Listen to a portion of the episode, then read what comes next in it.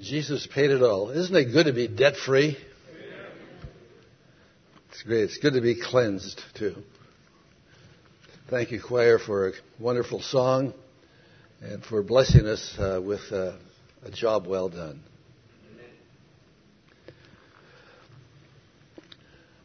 It's good to be here this morning with my wife Kathleen, and uh, uh this time I remembered that I should be here.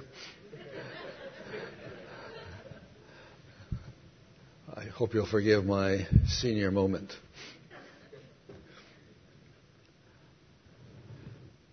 Well, for the past several weeks, I've been studying the very important subject of sanctification. And I found this study to be very challenging, and I trust the Lord will bless us, encourage us, teach us. And I'd like to begin at the very beginning with a focus verse. John's Gospel, chapter 17, verse 17, where Jesus prays to the Father for every believer. And I want you to note that, that he prays for you and for me. And this is what Jesus prays for you. Sanctify them in the truth. Thy word is truth. This is what Jesus prays for each one of us. And if He wants this for us,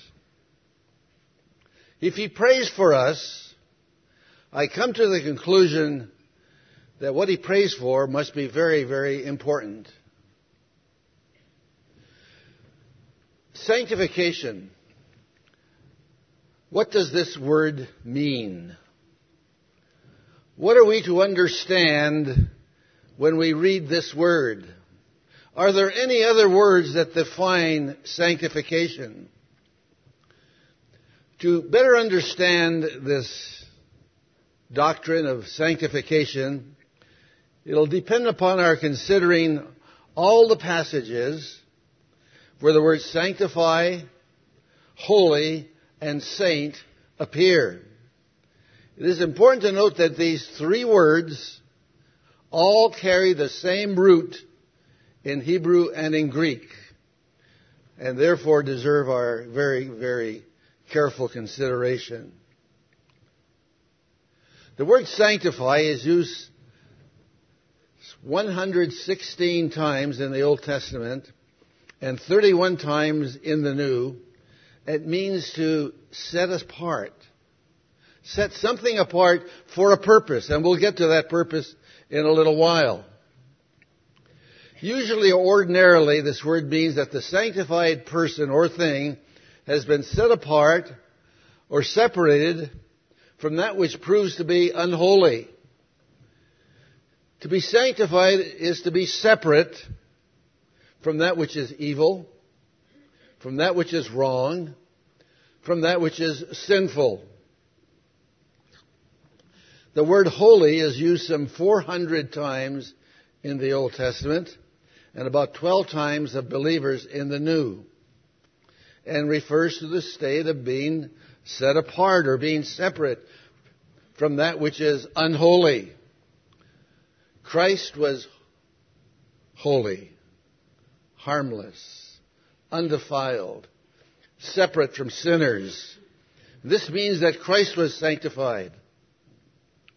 Now, sinless perfection is not necessarily implied for one reads of holy nation, holy prophets, holy apostles, holy men, holy women, holy brethren, etc.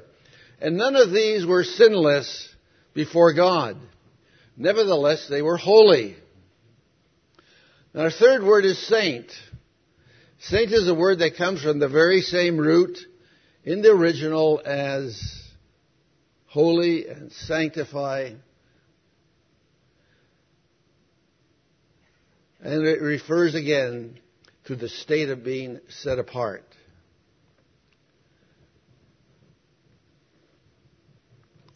It refers to our position in Christ. And uh, we must ask ourselves, what is our position in Christ? Well, our position in Christ is that We are children of God. We are indwelt by the Holy Spirit. We are justified. We have been redeemed, etc., etc. That's our position. That's who we are in Christ.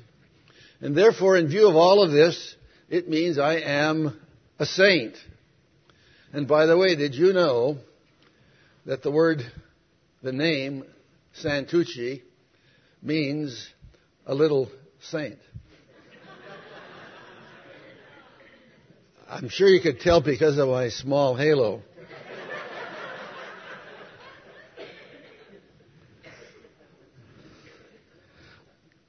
Well, how do some people express their sanctification, their set apartness? And I'd like to illustrate this with two examples. One a worldly example, and the other a biblical example. The first example. Several years ago, Kathleen and I were driving through Iowa when we decided to take a detour and visit, an Amish community in a town called Kalona. We drove through some very pretty countryside, saw a number of farms, farmhouses which appeared to be freshly painted. The yards were orderly, no old rusty cars or other clutter. The lawns in the front yards were neat and clean, looked like they had been freshly mown. Everything looked clean and very attractive.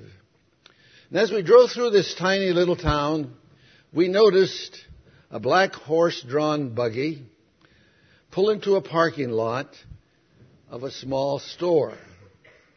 We took the occasion to also stop and we followed the lady from the buggy into the store where we made a few small purchases. And I have to admit I was very curious of what was going to happen and what this lady was going to do and so on and so on. Here were a group of people who, by driving horse driven buggies, were not protesting the high cost of gasoline, but were separating themselves from the world. They were separating themselves from our modern lifestyle. In the name of religion, they had turned their backs on automobiles, electricity, telephones, bright colors. For them, one of the first signs of worldliness would be if a person put rubber wheels on their buggies. This might tempt them, it would seem, to get a steel wheeled tractor, which would then be followed by putting rubber wheels on that tractor. And what would suggest a further creepy, deep seated worldliness, and the next step would be owning a car. A black one. With all the chrome painted black. And here was a group of people living in the 21st century who were certainly not a part of it. If one of these people became ill because they did not have a telephone, they would go to a Mennonite neighbor and ask them to call a doctor. Whether these people had a living relationship with Jesus Christ, I don't know. But it appeared that their Christianity, however, had become a cultural way of living, filled with many rules to keep that set them apart. There's that word in the world they lived in. Now, you and I might consider their practices a little bizarre, but I'd like to ask all of us this morning what does it mean to be separated? What does it mean to be separated from the world?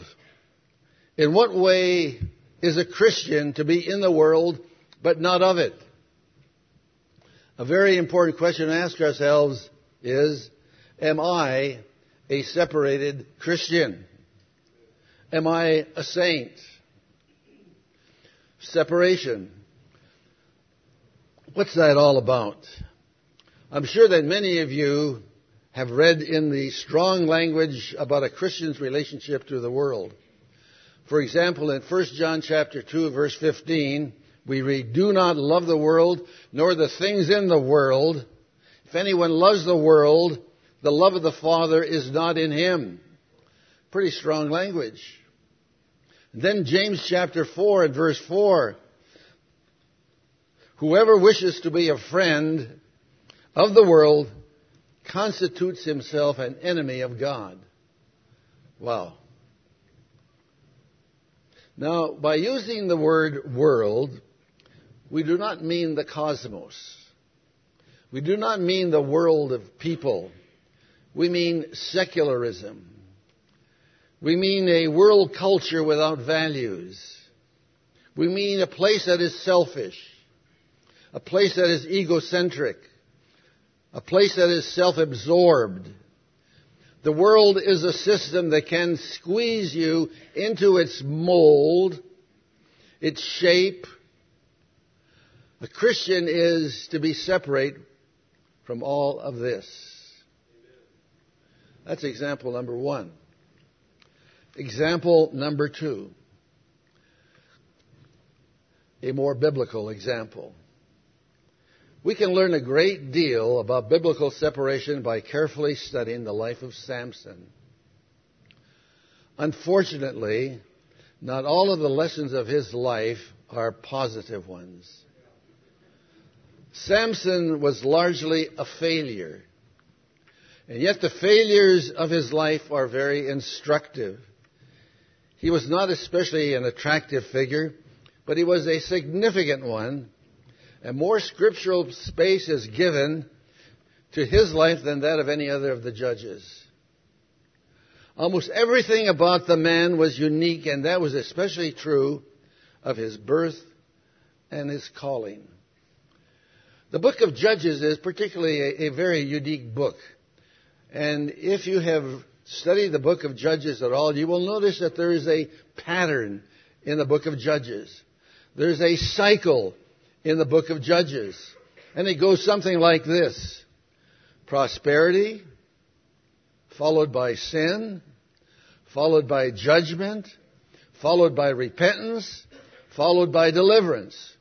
And then it's repeated again and again and again. Now, the seventh downward cycle of Israel relates to Samson. And I'd like to read for you Judges chapter 13 and verse 1.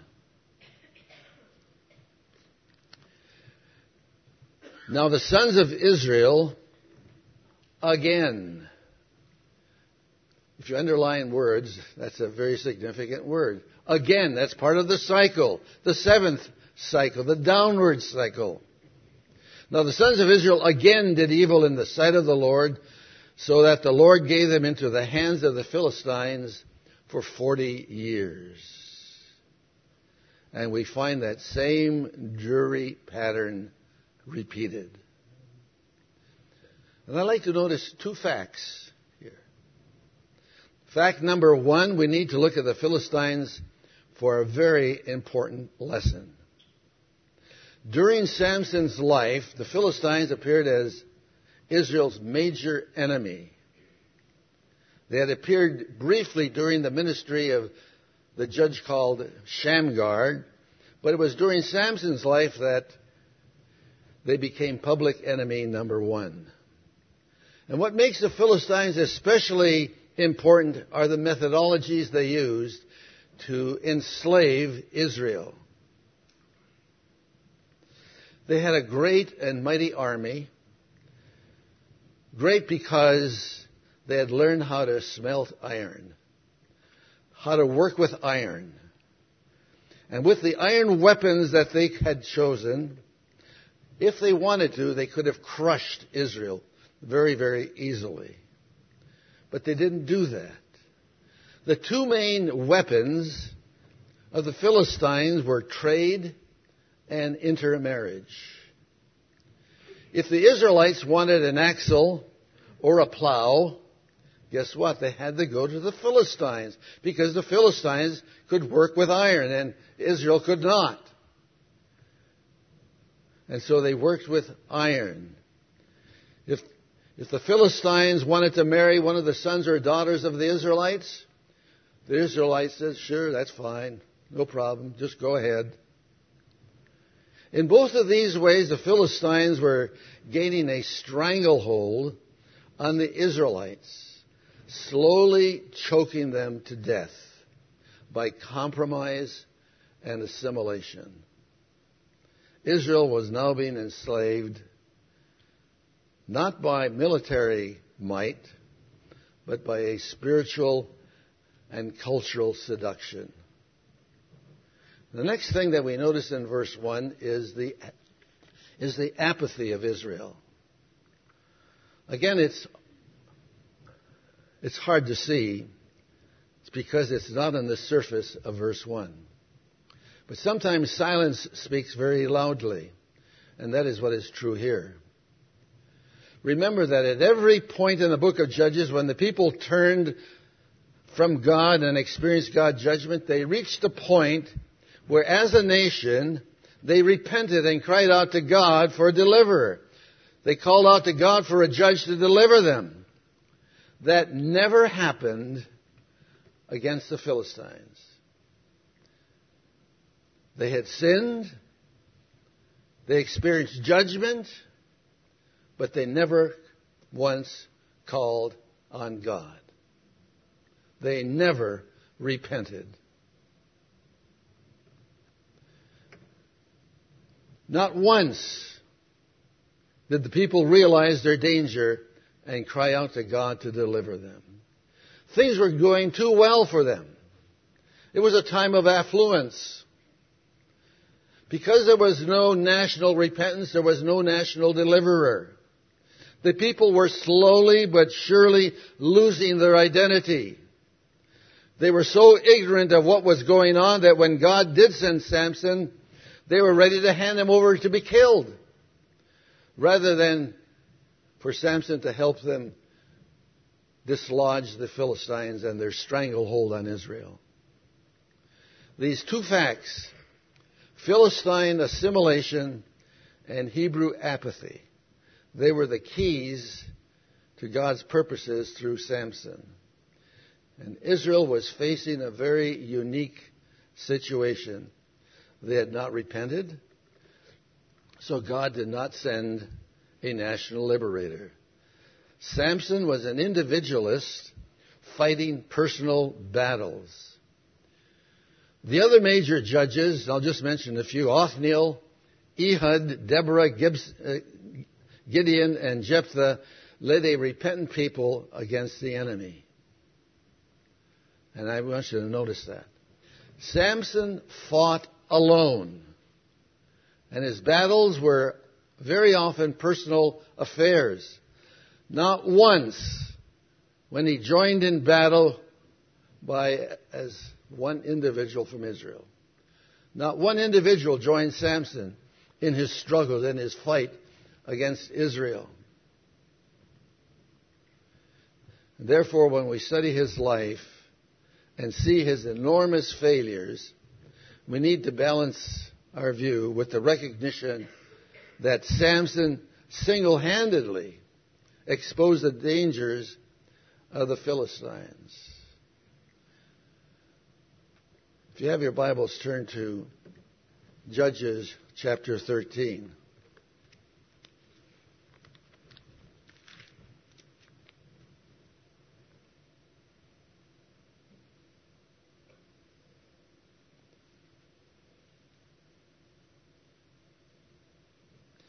Here we have the introduction of Samson.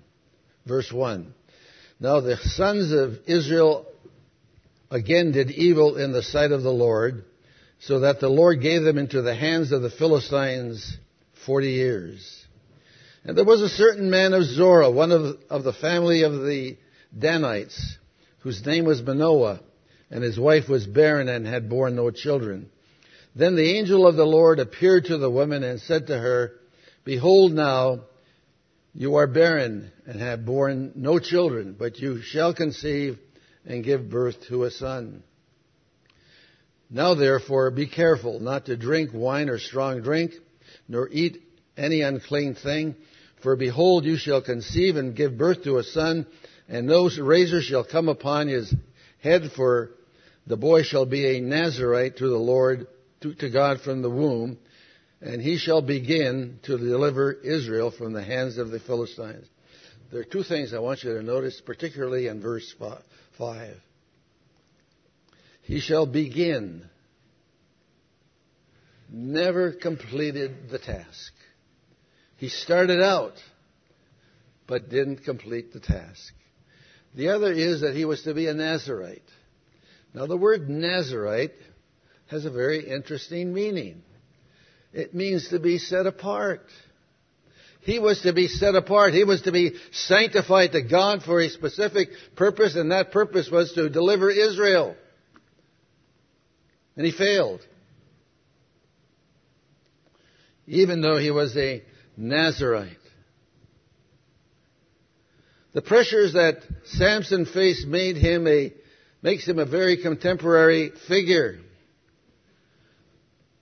21st century Christians face the danger today of assimilation, of being slowly and imperceptibly squeezed into the, world, into the mold that the world has for them. That's why our subject is so important and why the need for sanctification and for separation is so very necessary. And the things about Samson, first of all, are his, is his unique birth. One of the distinctive ways in which Samson is to be raised is that he is to be a Nazarite. He is to be a set apart one from birth. And the Nazarite vow contained several stipulations. He was not to drink of the fruit of the vine. He wasn't to drink strong drink. His hair was not to be cut during the period of the vow, and he was not to have contact with a dead body. And it's clear from the Samson stories that he concerned himself only with his hair. And he is often found in contact with the dead, and that not accidentally.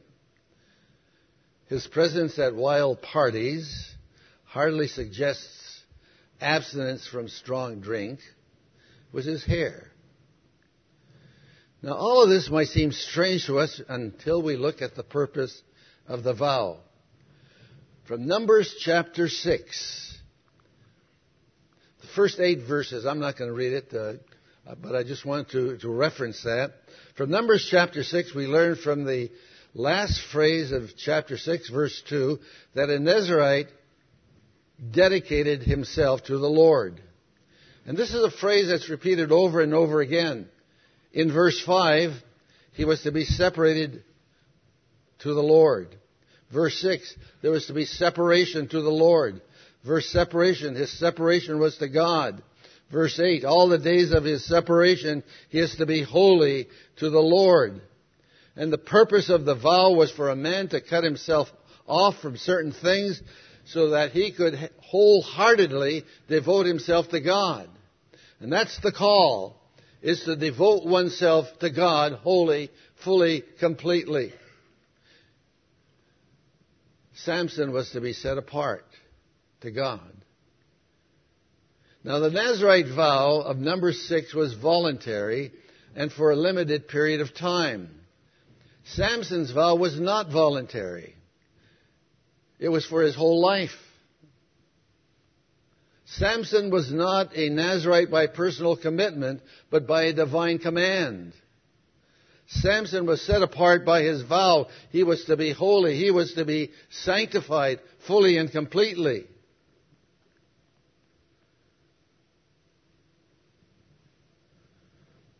Separation involves at least these five things. First, the great danger posed by the Philistines was assimilation. And in contrast to that, Samson was to be the living example of separation. He was a man separated to God. A lifelong Nazarite vow to the Lord. He was separate from the Philistines, separate from their godlessness, separate from their idolatry.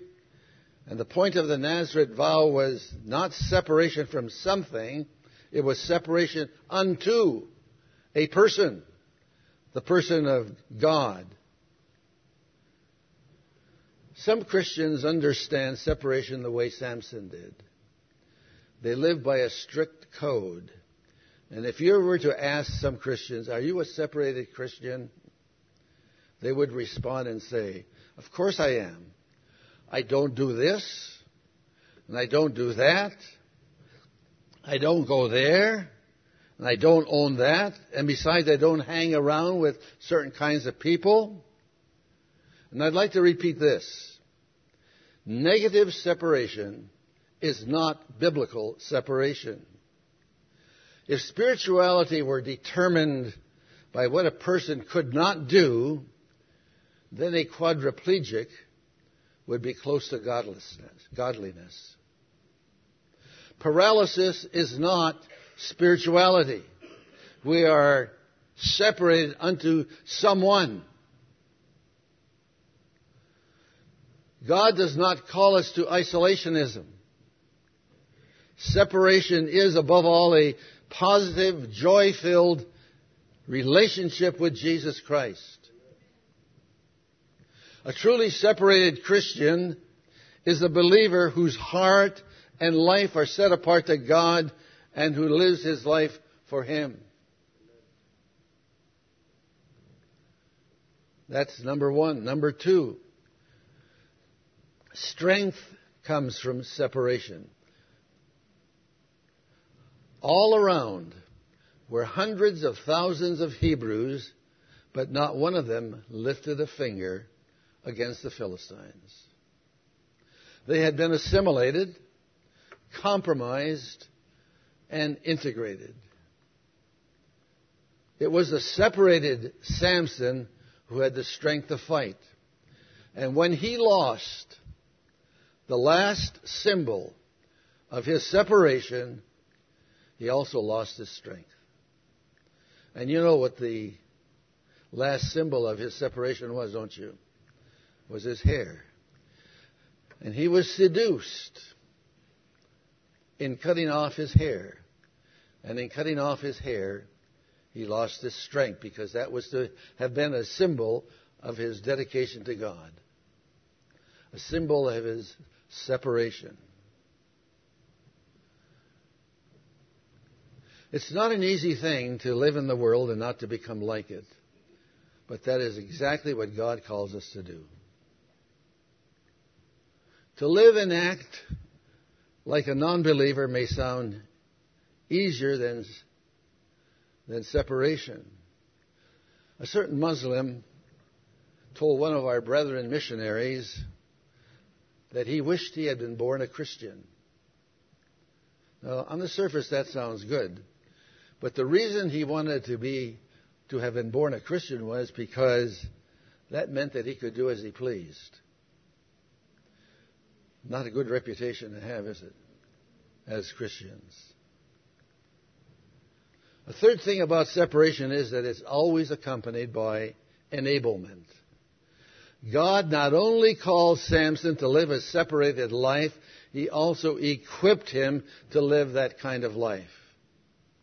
God had given him his Holy Spirit to enable him to live his life for God. He gave us his Spirit to enable us to live for him in the world. And we're all here in this room this afternoon, all called to live for God, to be separated for God, to be sanctified, to be holy, to be even little saints. A fourth pattern for the Christian separation, that separation is to the Lord Jesus.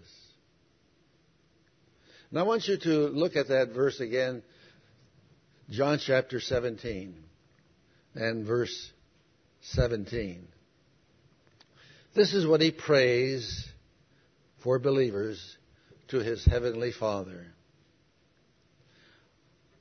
I do not ask you to take them out of the world, but to keep them from the evil one. They are not of the world, even as I am not of the world. Sanctify, separate them in the truth. Your word is truth. There's a simple truth here. To be separated from the world is to be related to the world as Jesus Christ was. We do not leave the world, but we live in the world for Him. The Lord Jesus was not separated from sinners geographically. Actually, He spent time with them and ministered them. He ate with them. And this made the Pharisees angry, actually. But he remained sanctified, separate. Now, Jesus did not do as the sinners did. He never compromised or sinned or accepted the values of men. A fifth thing God separates us apart in the truth. Did you notice that? Sanctify them in the truth. Your word is truth. A separated Christian is a Bible centered Christian. Because this is where we will find the truth. And God wonderfully is reproducing His character in us by the Holy Spirit. And what is the character that He is reproducing in us? I'd like to suggest a passage in the book of Galatians which tells us of the fruit of the Spirit. Nine character traits. Nine very important things. They are the truth. Now, some Christians have lost their strength and are only marginally affected because they have failed to meet consistently with God's people. They have lost their joy in reading the Scriptures. The pull of the world and the resulting assimilation has greatly reduced their desire to serve God and to worship Him. It's not too late to start again.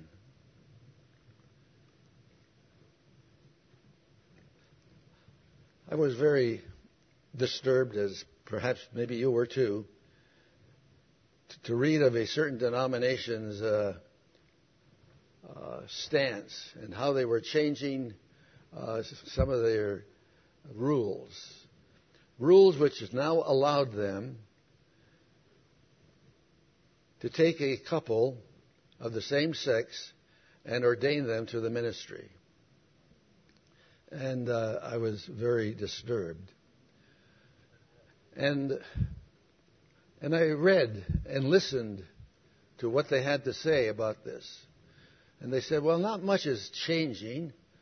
Uh, we were still requiring that uh, everybody who aspires to the ministry, whether it be a pastor, whether it be a uh, deacon or an elder, that they are to subscribe to this statement that we joyfully submit to the lordship of Jesus Christ.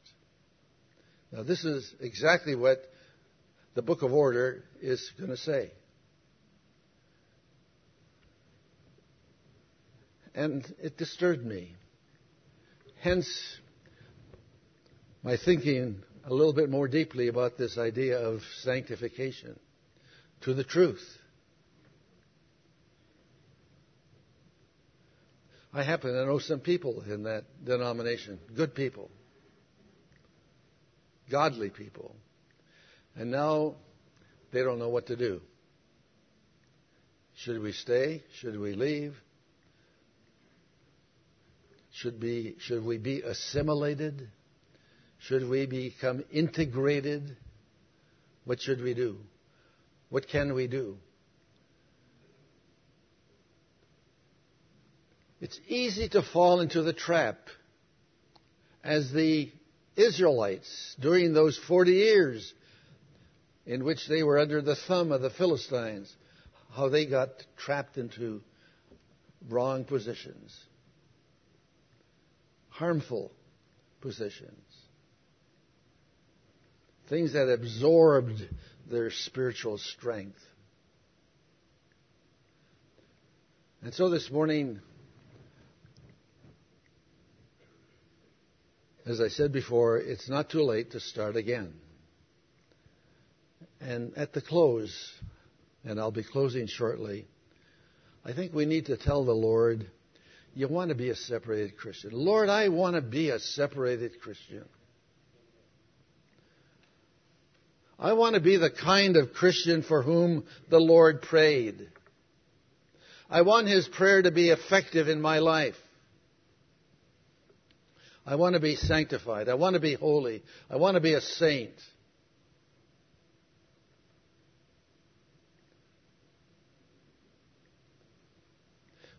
We live in dangerous days.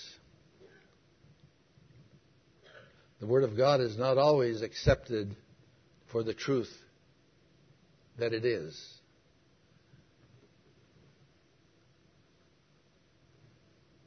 And sometimes we even use good language. It seems to be good language, but the reality is missing. May the Lord bless you all to be sanctified, holy believers in Jesus Christ. And may the strength that is derived by that